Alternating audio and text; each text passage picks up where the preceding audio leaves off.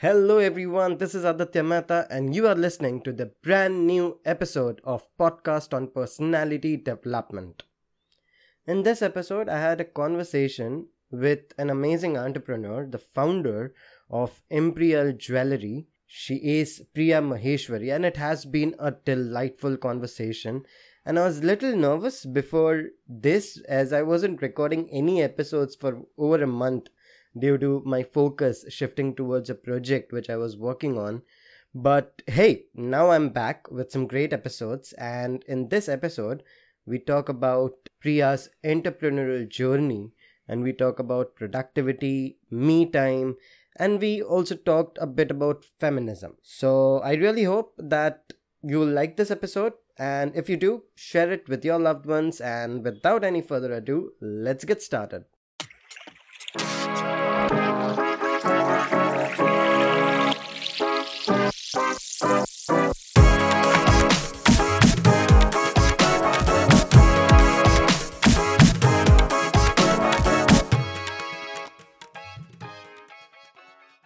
Hello everyone, this is Aditya Mehta and you are listening to Podcast on Personality Development.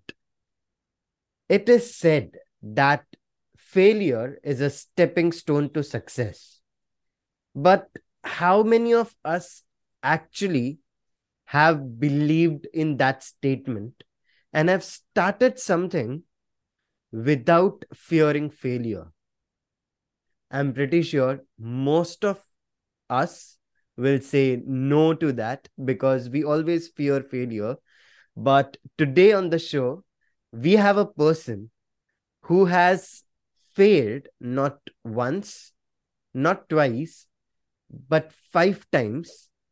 But on the sixth time, I would, I am a cricket lover, so I'm going to tell on the sixth delivery, Uh, she just came out of her crease, stepping on the front foot, and she hits a huge sixer. And that's something which we all want to know as well, especially I want to know. Uh, so here she is today. She has now a successful brand, which is known as Imperial. I'm sure I'm pronouncing it right. And, you know, I'm I'm really curious to know about her journey, uh, being failed five times and then hitting a super sixer on the sixth time. And she has been, she has been the mother. She has been a daughter-in-law. She has been a wonderful wife. And at the same time, she has been a wonderful entrepreneur. Please allow me to welcome the very amazing Priya Maheshwari. Hello Priya, how are you doing? Hi Aditya, lovely to be here and thank you so much for having me. Well, it's it's a it's a pleasure having people like you, I must say, because uh, it's it's people like you who actually give a great learning uh, to the people who actually wants to add that add, add values in their lives, and you are the one to provide those values in the lives, you know, of the people. So I, I I really appreciate you are on the show today, taking out your valuable time, and uh, I feel I'm really excited to actually know more about you, and I'm pretty sure audience will be excited for that as well.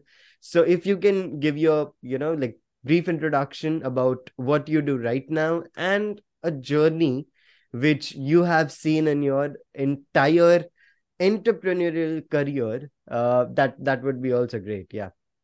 Wow, that's that's a lot of information. Okay, so let's um, uh, let me start with uh, telling you what I do. Uh, I'm the co-founder of Imperial, which mm-hmm. is a specifically color stone jewelry, contemporary jewelry brand. We specialize in natural emerald jewelry, uh, natural em- emeralds, which have no treatments whatsoever. So they're more harder to find. And also our jewelry is very contemporary, very lightweight.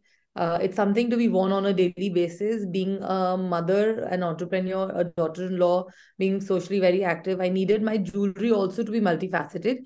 It had to be able to be worn right from going to dro- drop, uh, going to school to drop my kids, to like a kitty event or to like a bhajan, then back to like my office, uh, also for an evening out. So I believe that uh, jewelry should, should be such that you can wear on a daily basis and not just meant for your lockers. Mm. And I think colors add a lot of uh, vibrancy in your life. So that's the line that we started. And we started this about in two thousand nineteen. And we got a fabulous response. And in fact, we started it online. And uh, the lockdown, in fact, kicked our business ahead.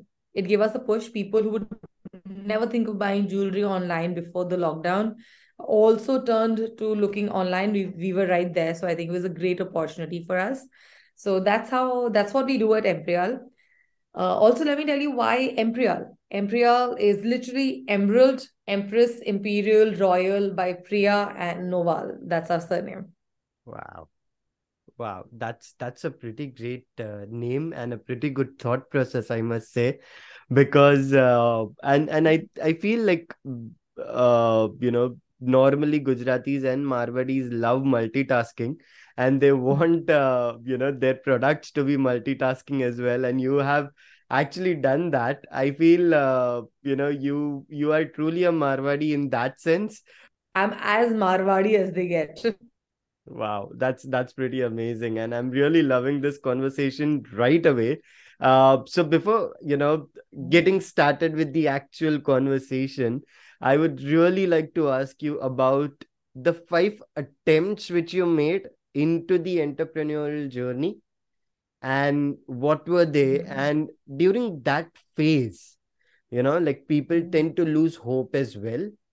Uh, mm-hmm. How did you kept that hope of becoming the entrepreneur and kept going ahead? So what was that secret in- ingredient as well? I would like to know that as well. Truly no secret, uh, no secret ingredient whatsoever. After having both my children, I decided that um, I needed something to add more meaning to my life. Of course, kids brought in a lot of meaning, but I needed a dimension which was truly me, away from, you know, not just being somebody's mother, but I had to be me completely. And that I would only get where I was proving myself somewhere at a workspace. Uh, so I thought, brainstormed a lot of ideas of what I could do, because being a mother is also challenging in terms of time. At that point of time, you're not able to give one hundred percent to any job that you start. And especially planning a startup when you just had a newborn is very difficult. Yeah. So I thought what I could do, the first thing I came up with through a friend, he encouraged me. We thought we would trade in pet coke. Mm-hmm. Uh, it's a byproduct of petroleum manufacturing. And we booked a ship and uh, we thought we were going to import from Houston and sell it in India. We um, cement companies buy it, and we spoke to a couple of cement companies. We had mm. a buyer ready. We had a ship ready to get the product. We were going to go to Houston to buy it. And then uh, the hurricane happened in Houston a couple of years ago. Mm. And all the refineries actually had to shut down uh, for a month. And that year there was no uh, extra pet coke production which they could ship to India. Thankfully, I did not enter after doing all the research, uh, was not able to start it. And it was actually a blessing in disguise, because that very winter, Supreme Court of India actually banned the use of pet coke because of all the smog in Delhi. Hmm. So it was a narrow escape that we had. So it was brilliant. Uh, secondly, after that whole failure, and then when we realized that's not a business I could go back to, uh, I came across somebody who was in touch with a lot of expats in Jaipur. I live in Jaipur, so there are a lot of expats living here. So I thought, being a mother, I knew that uh, women are always looking to enhance their kids' skills, skill sets. Right. So I thought, why don't I get these expats together and get them to give uh, classes to children? So I, hmm. uh, for an entire summer, I did two batches, in fact, wherein I got kids together and then I got uh, all these expats together, and they would train and I would be the facilitator. And after doing two classes, I realized it was not working out, because of course the expats are not very serious about it and they're frequently moving around, and ultimately it was me who was doing all the teaching, and uh, it was not a sustainable business model at all. And right. that had to be shut down. Then after that, I thought, uh, what else can I do? So I decided to get into the business of handbags. I hunted down a couple of manufacturers, uh, vegan Uh, non-leather handbags, the kind of bags that you get at Zara, the hand-woven ones and the one with yes. beads and all of that. Okay. So I found a couple of manufacturers. I actually drove down to Agra, got a box of their rejects that they were not able to sell to all these brands. And mm. I thought I could create a brand name and I could sell those. I got it and I showed it to a couple of my friends around, and um, nobody actually seemed to like it. They were truly rejects. And uh, I tried to sell it at a couple of other places, but uh, ultimately nobody was buying it. And I realized I wouldn't use it. So how am I going to sell something that I personally don't like it as well? Right. So that business also didn't work out. Uh, then I, there is a ex- expo that happens in Greater Noida, mm. and wherein uh, there are people, handicraft people from all across India, and they uh, showcase their wares, and all the prices are very different from what you see at stores. So I went and attended that, and I thought I'll come up with a gifting solutions company. I got my visiting card printed and we started a gifting. I thought I'm going to do gifting solutions where I'm going to list all the products that you can, like if you have a wedding or a function at home and you need to give so many kind of gifts. Mm. So I thought if somebody comes to me with a budget, I can show them, you know, okay, this is what you can do in, you know, in metal or in glass or in like, you know, these are the various options for gifting. And right. uh, so I got a complete database. I created Excel sheets, products, uh, what are the possible pricings? What is the minimum uh, M C Q? Mm. Did all the homework, came back home and uh, was ready to get my first order. And a relative told me, oh, you know what, I'm looking for this. And mm. I was like, wow, perfect. I'm the perfect person to help you. Let me help you out. And I showed her all the options I had. And frankly, nothing worked. Even oh. though she was looking for a gift, I was not able to cater to her in any which way. I had nothing that was suiting her needs, and her needs are very basic. Mm. And I realized that, okay, Um, firstly, just by pictures, nobody's actually buying it. I need to create stock, and uh, it's a very fast moving line. You know, I cannot have mm. the same gift sets for the next ten years, right? It mm. has to be changing uh, every month, so it has to be changing more frequently than that. Right. So that business also did not take off. Right. Uh, I think uh, so. After all these trials and errors, and starting so many things, I knew one thing for sure, that I ultimately have to work come what may. There was no doubt in my mind that, okay, just because I failed at something doesn't mean that I'm going to stop working or I'm not going to try it again. Uh, hmm. Something or the other had to work. And also, one of the biggest motivating factors in my life was my father, who was very particular that, you know, now that you've had your kids, tu Marwadi Sethani ban jayegi. You need to apply your mind somewhere and wow. uh, start working. Okay. So, I and actually, in fact, I didn't want to do, uh, didn't want to get into jewelry because uh, my family, my uh, in-laws are into, are a part of the jewelry segment. And I thought that, you know, if I go into this segment, how will I have my own name and my own face? I'll become a part of the whole crowd and I will not be able to create an identity. Right. But then I started attending shows. And mm-hmm. uh, by attending jewelry shows, um, I got, a, I helped a couple of people curate their entire wedding trousseau. Mm-hmm. And that gives a lot of confidence that, okay, I do have knowledge, which is a lot more than an average Indian would have in terms of understanding jewelry. So I started attending shows. And from there, I got the idea that I found that there was a dearth in the market for color stone jewelry, which is of a certain segment. Mm-hmm. Um, emerald jewelry was available, but it was all at a very high price point. Our, our first collection actually was emerald earrings under the range of one lakh rupees. So in fact, nothing was higher than seventy, eighty thousand rupees. And they were all very wearable office wear jewelry. Mm-hmm. And so that's the first collection that we made. And we tried uh, to sell it online. And of course, COVID came in after that, right after we launched our first collection. So there was, uh, there have been challenges, of, cro- uh, of course, all the way through. But, um, you know, having a belief in myself that, okay, there is no way out. I mean, I mm-hmm. have to, I have to work. There is no other way out. I think that really helped. Wow, that's that's a pretty amazing story. And you know, I was just listening to it, uh, you know, like very curious about okay, what's gonna happen next? What's gonna happen next? What's coming next? And uh, I I really appreciate you sharing the entire story in detail, because what happens is when when a person fails in one or even couple of things, they tend to lose hope. But, you know, to keep that hope high, I feel uh, what you had was dedication, uh, you know, and that dedication literally helped you to achieve your, you know, entrepreneurial goal that you want to create a brand of yourself. And no matter what happens, but you are, you are going to create a brand, and you are doing, you have done it successfully. So I feel that's that's really, really amazing. Uh, I feel most of the people who are, uh, you know, trying to be entrepreneurs, uh, there there are chances that they they might not work out. But I feel when they'll be hearing your story of, you know, failed attempts and finally you did something which, you know, nowadays it is very famous for. I feel people will have a hope risen in their uh, mind as well. So amazing, amazing story. Uh, I, I really appreciate you sharing that. However, during this journey, uh, Priya, like there are most of the people who really suffer with financial problems. Okay. Mm-hmm. So finance is something for an entrepreneurial journey, it's really, really important.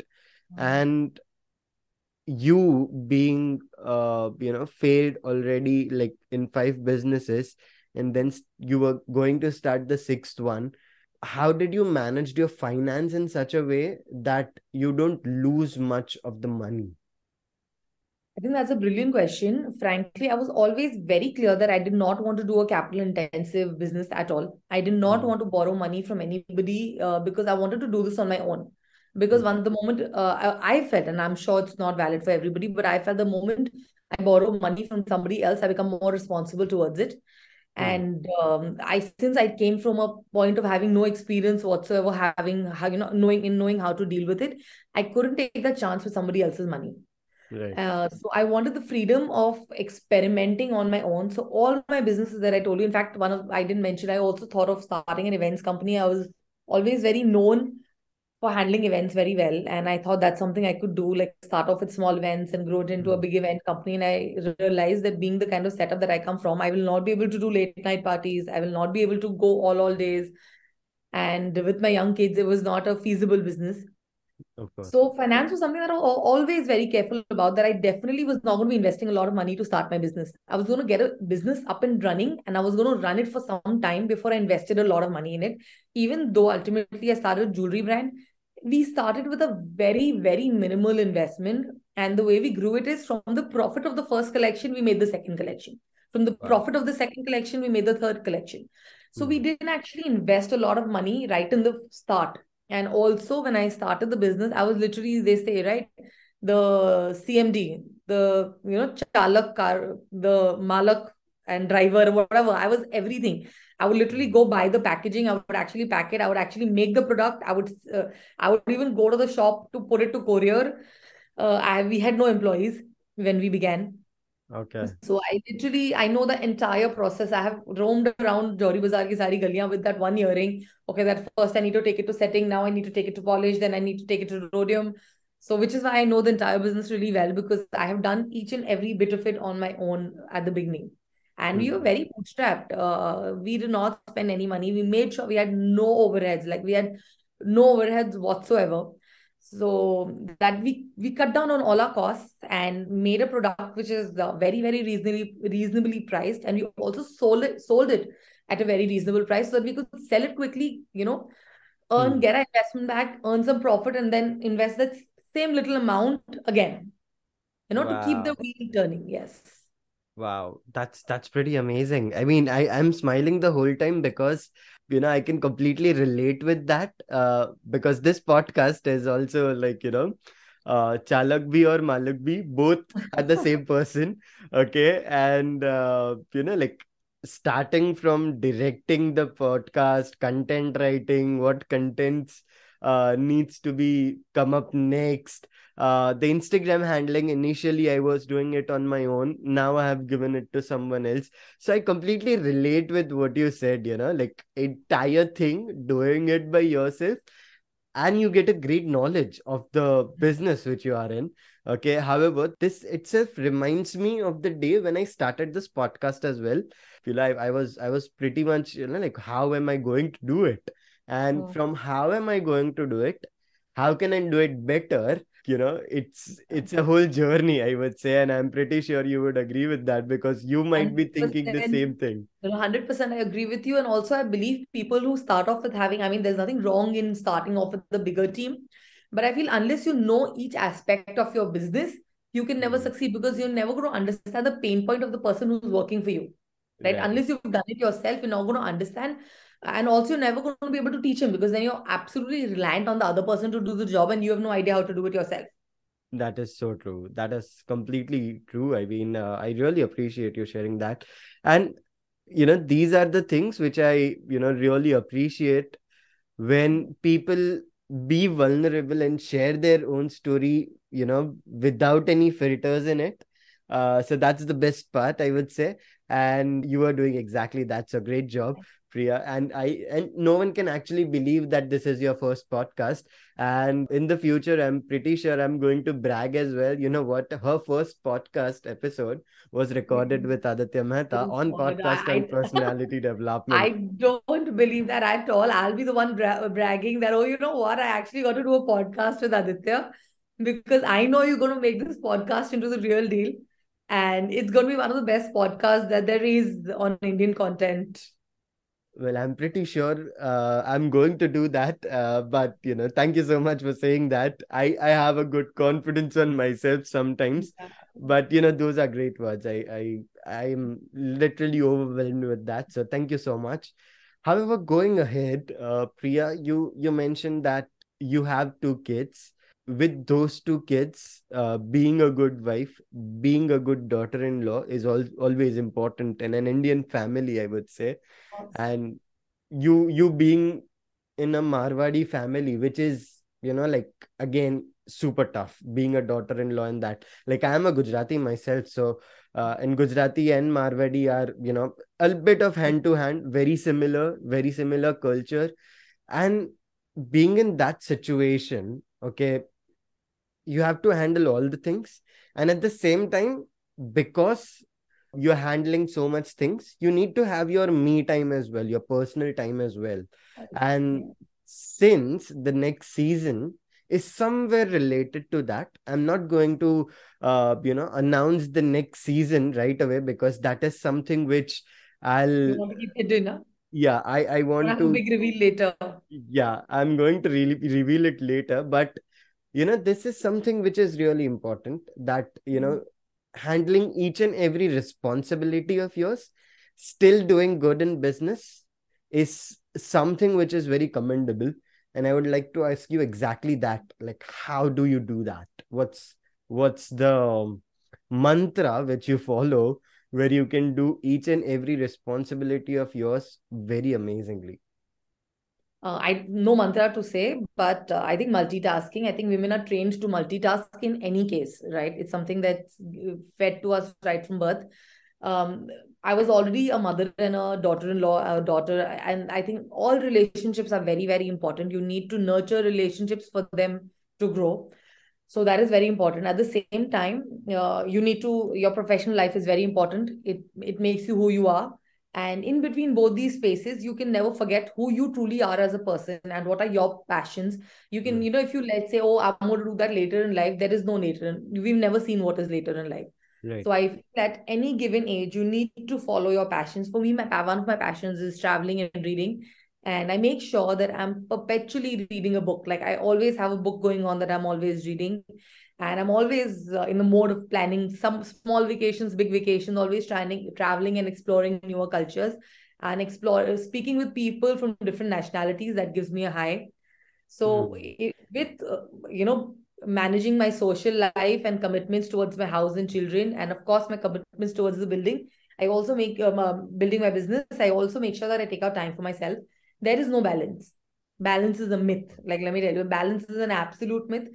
At any given point of time, one thing is a priority. I can never say that on any given day, I have been able to prioritize my kids as well as my work, as well as myself. No, it doesn't work like that. Um, the moment I feel my kids need me, I have to be available to them. And uh, I'm, that's a priority for that particular day. Then if there's something happening at work, uh, of course, work is a priority and my kids understand that. Hmm. And when I've had enough of both of these aspects, then I give time to myself. And I prioritize myself and I make sure that I take time out to maintain my sanity. And I don't think that, oh, I'm going to do it later in life. I really prioritize my feelings and what I want to do, my passions. And I th- make sure that I take time out for what I truly enjoy doing. Hmm. That's that's a pretty great answer. I with with you, you were saying about, you know, there is no balance in life.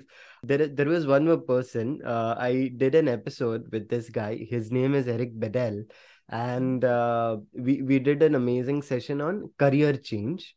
And in, in that episode, he said that it's not work-life balance, but it's work-life blend. and you have to blend it so well that somewhere you have to prioritize and somewhere you have to let go as well, because, you know, we have, we all have one life. And if we are keeping our expectations high that, you know, we are going to cover all the things, it's not possible.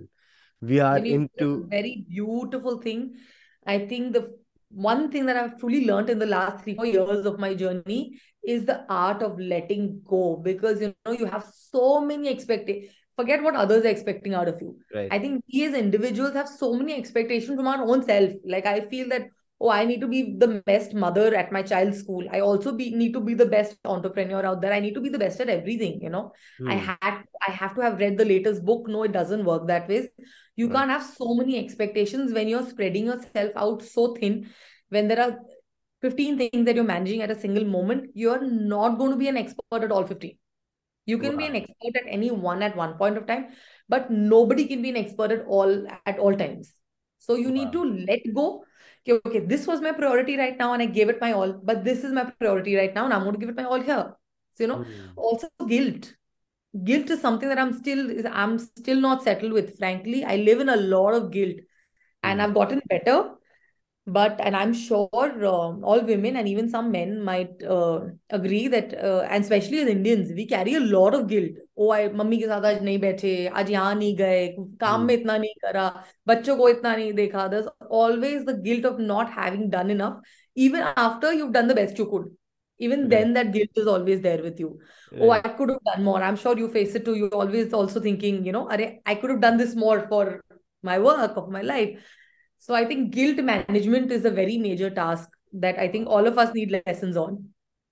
Wow, that's that's that's a great answer. I mean, guilt management, uh, I, I have never heard about it and I never have even thought about it. But yeah, I mean, we all feel guilt somewhere. So tell me one thing, Priya, like you mentioned it pretty well about the guilt management. Is there something which, uh, you know, you are doing? Currently, you mentioned that you haven't been able to manage it, but is there something which you are trying to do to, you know, manage that guilt every time you don't do something? Yes, I am. So when I was actually a lot more guilty even two years ago, I was mm-hmm. living in perpetual guilt of now having become a bad mother because I was not spending as much time with my kids. And right. then when I was at work, uh, having the guilt of, oh, I'm not giving one hundred percent to my work.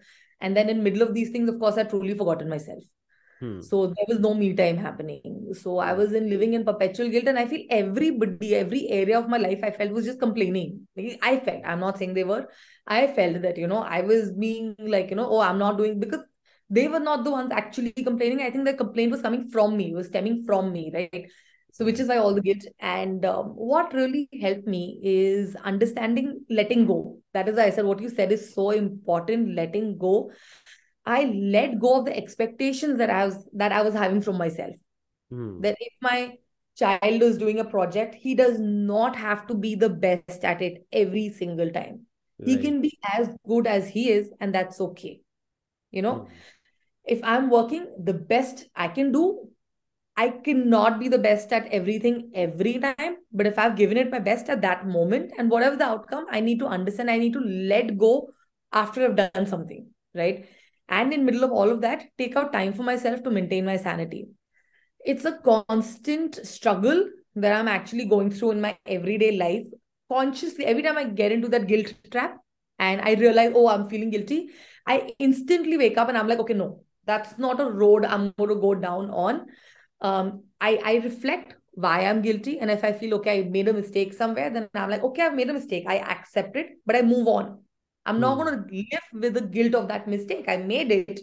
I've accepted it, but I'm going to move on and not let that guilt spoil the other moments that are yet to come in my life. Hmm. Wow. That's, that's pretty amazing, Priya.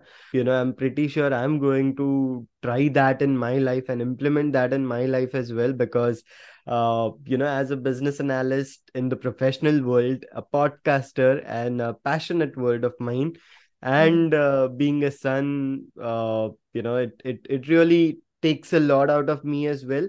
And sometimes even I go down the road of guilt, but I feel this little suggestion of yours, I'm, I'm definitely going to try and implement that. And audience, I would also would request you, I would say, that if you think that this is the guilt which you are facing, make sure to try this out and see if that works out for you, right? I mean, it it it, it did work out for Priya.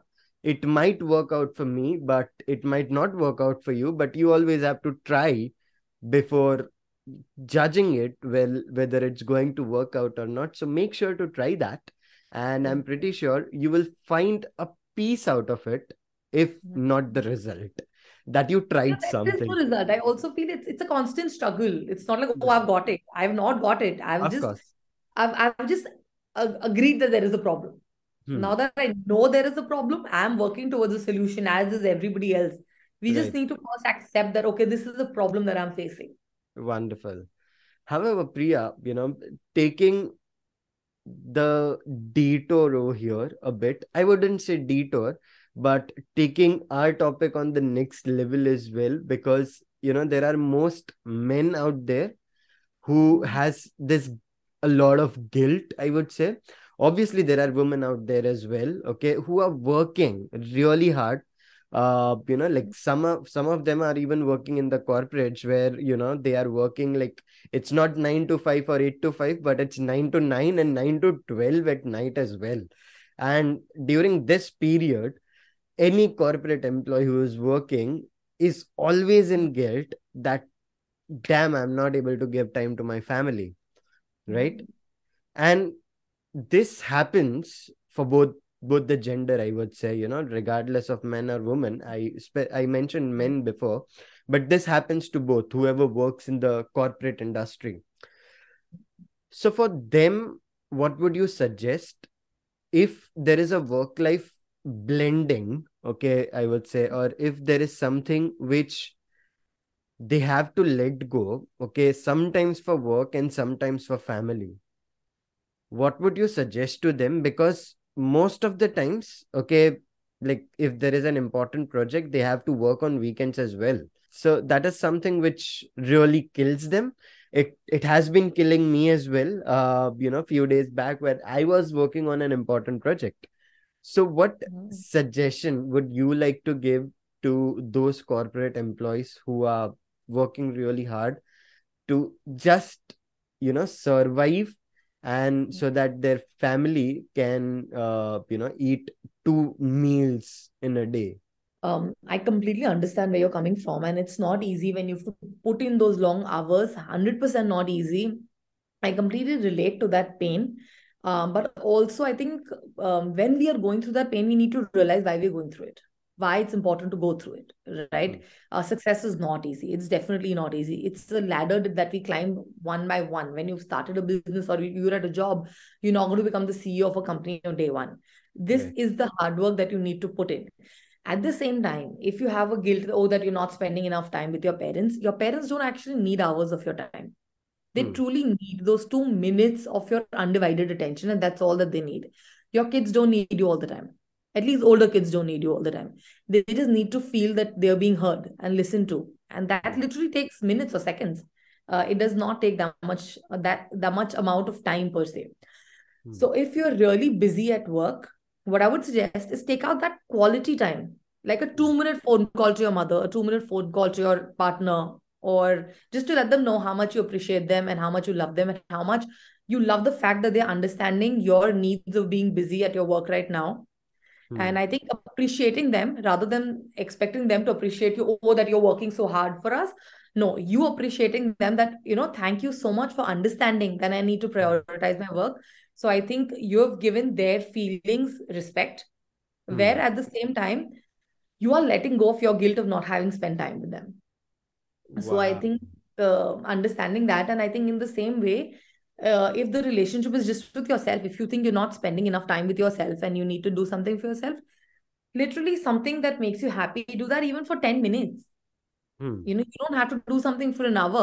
You know, it whatever makes you happy, like working out or reading or listening to music or watching something or uh, playing an instrument, whatever makes you happy. All you need to do is do it for those ten to fifteen minutes, but do it dedicatedly without any dis- disturbances. Wow. And the happiness that that's going to give you will really last. And though, see, everybody needs to work hard, and there is no other road to success without hard work, right? Yeah. But also know that that hard work is not every day. It's not going to be that, oh, I'm going to be working all weekends for the next thirty years of my life. Firstly, if you are doing that, then mm. so then you then you need to change. Something needs to get, you need yeah. to change your, either your profession or the way you work. But of course, at the beginning of your career, you'll have to work hard. That's a given. Wow, that that that's a fantabulous answer, Priya, because I was, you know, like I was, I'm smiling right now as well uh, while listening to you.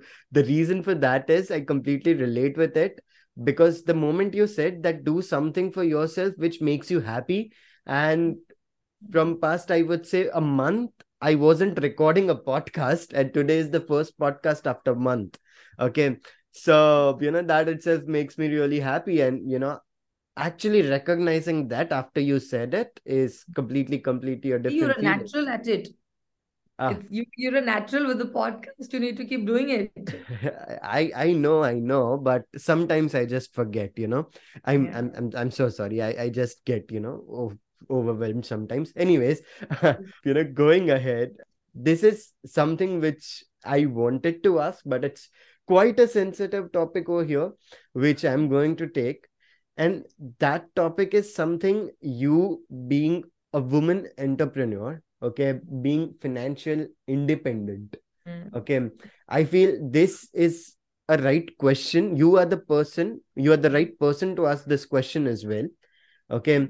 When, you know, there is a saying between genders, I would say, and now I'm actually getting into that, mm-hmm. that most of the people are saying nowadays that, you know, uh, his money is our money, but my money is my money, or her money is her money, right? Mm-hmm. What would you like to say about that? Like you, even you, you are married, you have two kids, you are financially independent now, you have your own business. Mm-hmm. What would you like to say about this statement, which nowadays is really populated? First and foremost, I, I would uh, want to address that there's a big taboo of women talking about money. Hmm. Uh, a lot of people are not comfortable with women discussing and wanting to earn money. I, I know scenarios are changing, but even now, it's not normal for women to talk money. Right. Okay. And they might, uh, people are okay till they talk about it to a certain extent, but they can't be talking about hardcore money, right? Hmm. Uh, it makes people uncomfortable. So that's the elephant in the room that I want to address. I uh, and when people say that, you know, there is a difference between a man and a woman, and the difference is this, that when you have a son, you expect him to earn. He has mm. no option but to earn money for you, yeah. right? A mm. woman has no such expectations given to her. She might want to earn, mostly. I'm not saying this is not a standard norm for all societies. Yeah. And of course, uh, times are really changing and everybody is out there today. But even then, it's not a norm for a woman to earn. Right. Hmm. Which is why the little money that she has is her savings, hmm. right? Or hmm. is something that has been given to her as a protection for herself. So of course, that money is her money, right? Hmm. And if she's not financially independent and only her husband is working, then of course, his money is her money too, it, which is why the saying comes in. But I really and truly believe that women need to be financially independent, not just have some savings and not just... Uh, They, if they don't want to be actively, I'm not judging housewives at all and saying that, oh no, everybody needs to be out there in the workforce. Right. Uh, you might not want to be completely working and earning your own money, then generate a passive income hmm. wherein you don't have to go out there every day and work, but you have an income stream coming in, maybe from the stock market or from rent or from any other aspect. Uh, there are many, many avenues today from where you can generate a passive income, mm-hmm. but a woman needs to have an income that is coming directly to her.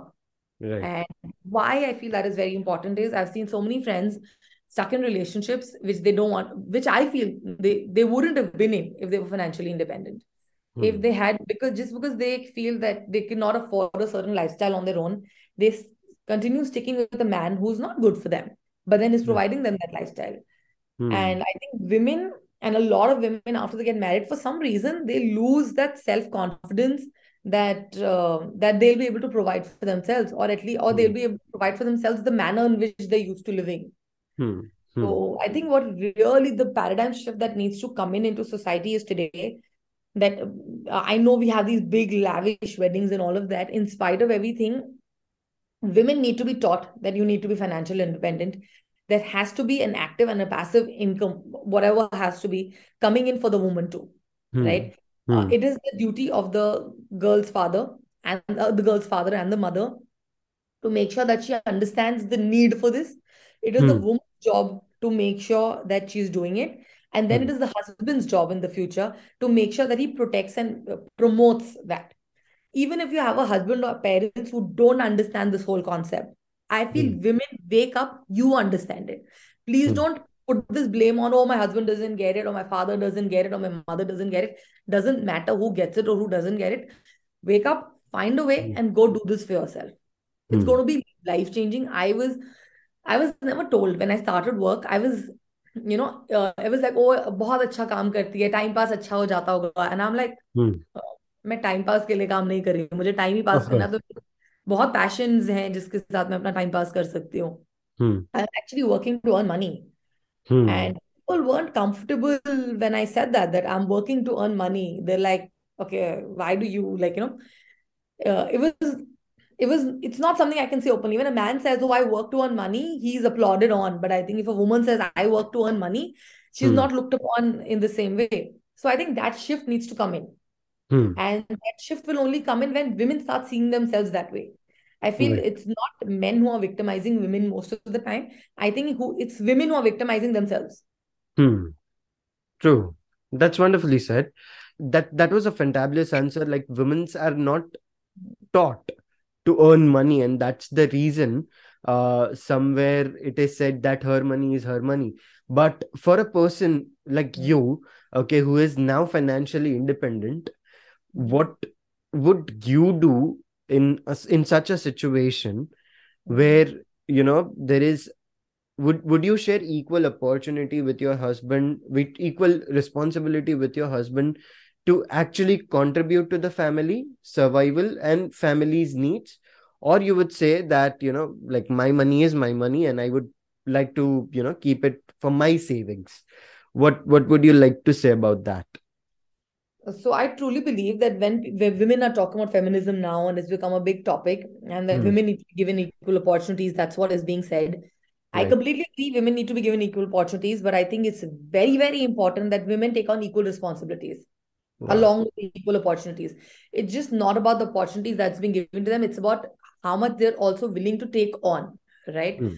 So I do contribute equally to the financial mm. system. I don't believe that my money is my money and his money is also my money. No. Of course. It's yeah. our money, my money, and as much as his money is my money, my money is also now his money. Mm. We, we're an equal unit that comes in together. So it's a joint effort now that we do, may, maybe towards our uh, children's education or to our family life or towards business. Everything is a combined effort for by both of us. Hmm. Wow, that's that's really amazing. And I really like that part as well, where, uh, you know, you say that, you know, when the woman is saying about, you know, feminism is all about equal opportunities, it's also about equal responsibilities. I, I really love that statement, and I feel I'm going to uh, use that statement uh, elsewhere as well. So thank you so much for that. Uh, I, I really enjoyed the entire process over here, where we, where you talked about the equal responsibility. I think that segment itself is going to break the internet. At, at least that's what I would hope for. Anyways, uh, you know, going ahead, I am pretty sure this is, you know, going to be my last question. And that would be, if people wants to get connected with you, if people wants to know more about Imperial, if people wants to know more about you and people wants to take some guidance from you related to entrepreneurial journey, how can they find you and how could they get connected to you? Very easy. Social media. I think uh, all our lives are connected on social media. Um, we have an Instagram page, imperial dot jaipur. Uh, you can reach me through that, or you can directly write an email to me at imperial jaipur at gmail dot com. And I, I uh, being a woman who started an entrepreneurial journey after having both my kids, I know the push that was required uh, mm. to get out there, to put yourself, you know, when you're sitting at home, uh, not working, um, it's, you know, life is easy. It's comfortable, right? Mm. And then when you're sitting in that comfort and then you think that, oh, I need to go out there and work. It's of course, uh, you're putting yourself out there for judgment. And right. um, constant thought in your mind is always that, oh, I'm going to fail. Oh, I'm going to fail. And it's going to be a public failure and you're not comfortable with that. So the first step is actually the most difficult. Hmm. And not this is not just for women, even for men. It, this is for any human being who's wanting to try anything new. Always remember the first step is the most difficult, like how it is for a baby. You know, the first few steps are the most difficult. And once they get a hang of the first few steps, they're actually running all the time. Wow. It's the same for us. Uh, any human being, you have any new adventure, any new thing that you want to try out in life, take the plunge, take it consistently for two to three times. Your body gets used to it. You get used to it. And then it becomes like walking. It comes wow. naturally to you. That's, that's a really great statement, uh, uh, Priya. And I really appreciate you sharing that. And I think this is something which we all need to understand, that take that first step, learn during the process. And I would say this, that uh, even Pooja Maheshwari, who, who actually came on this show, uh, who, she, she actually said that, that perfection is a myth. So, yeah. you know, don't go for perfection. Uh, just try to take that first step and learn during the process. And I feel, you know, you both are on the same page as well. And uh, I, I think we all have to understand that taking first step is really, really important. And if you're not taking that first step, you are doing injustice with yourself, because you don't know what are the things which you can do by yourself. And you're not giving yourself a chance, opportunity right? lost, right? Yes, yes. It's an opportunity lost. So make sure to do that. Also, really, yes. um, since you mentioned Pooja, I want to thank you, Aditya, for doing this for me. And I want to thank uh, Pooja and Vatsal Bhaiya, they're my brother and sister-in-law. This was this podcast is actually a gift to me uh, on my birthday, uh, given to them, uh, by, given by them to me. They know my love for talking, and they thought what better than actually professionally having to talk.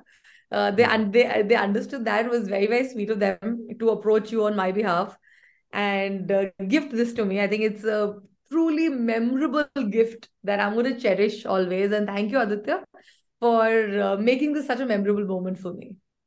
Always, uh, Priya. I've been uh, people remembering personality development podcast. It itself a huge gift for me as well.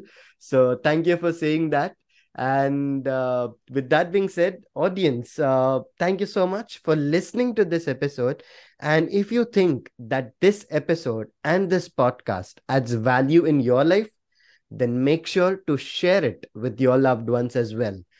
This is Aditya Mehta along with Priya Maheshwari signing off from this episode. See you in the next one. Till then, peace out.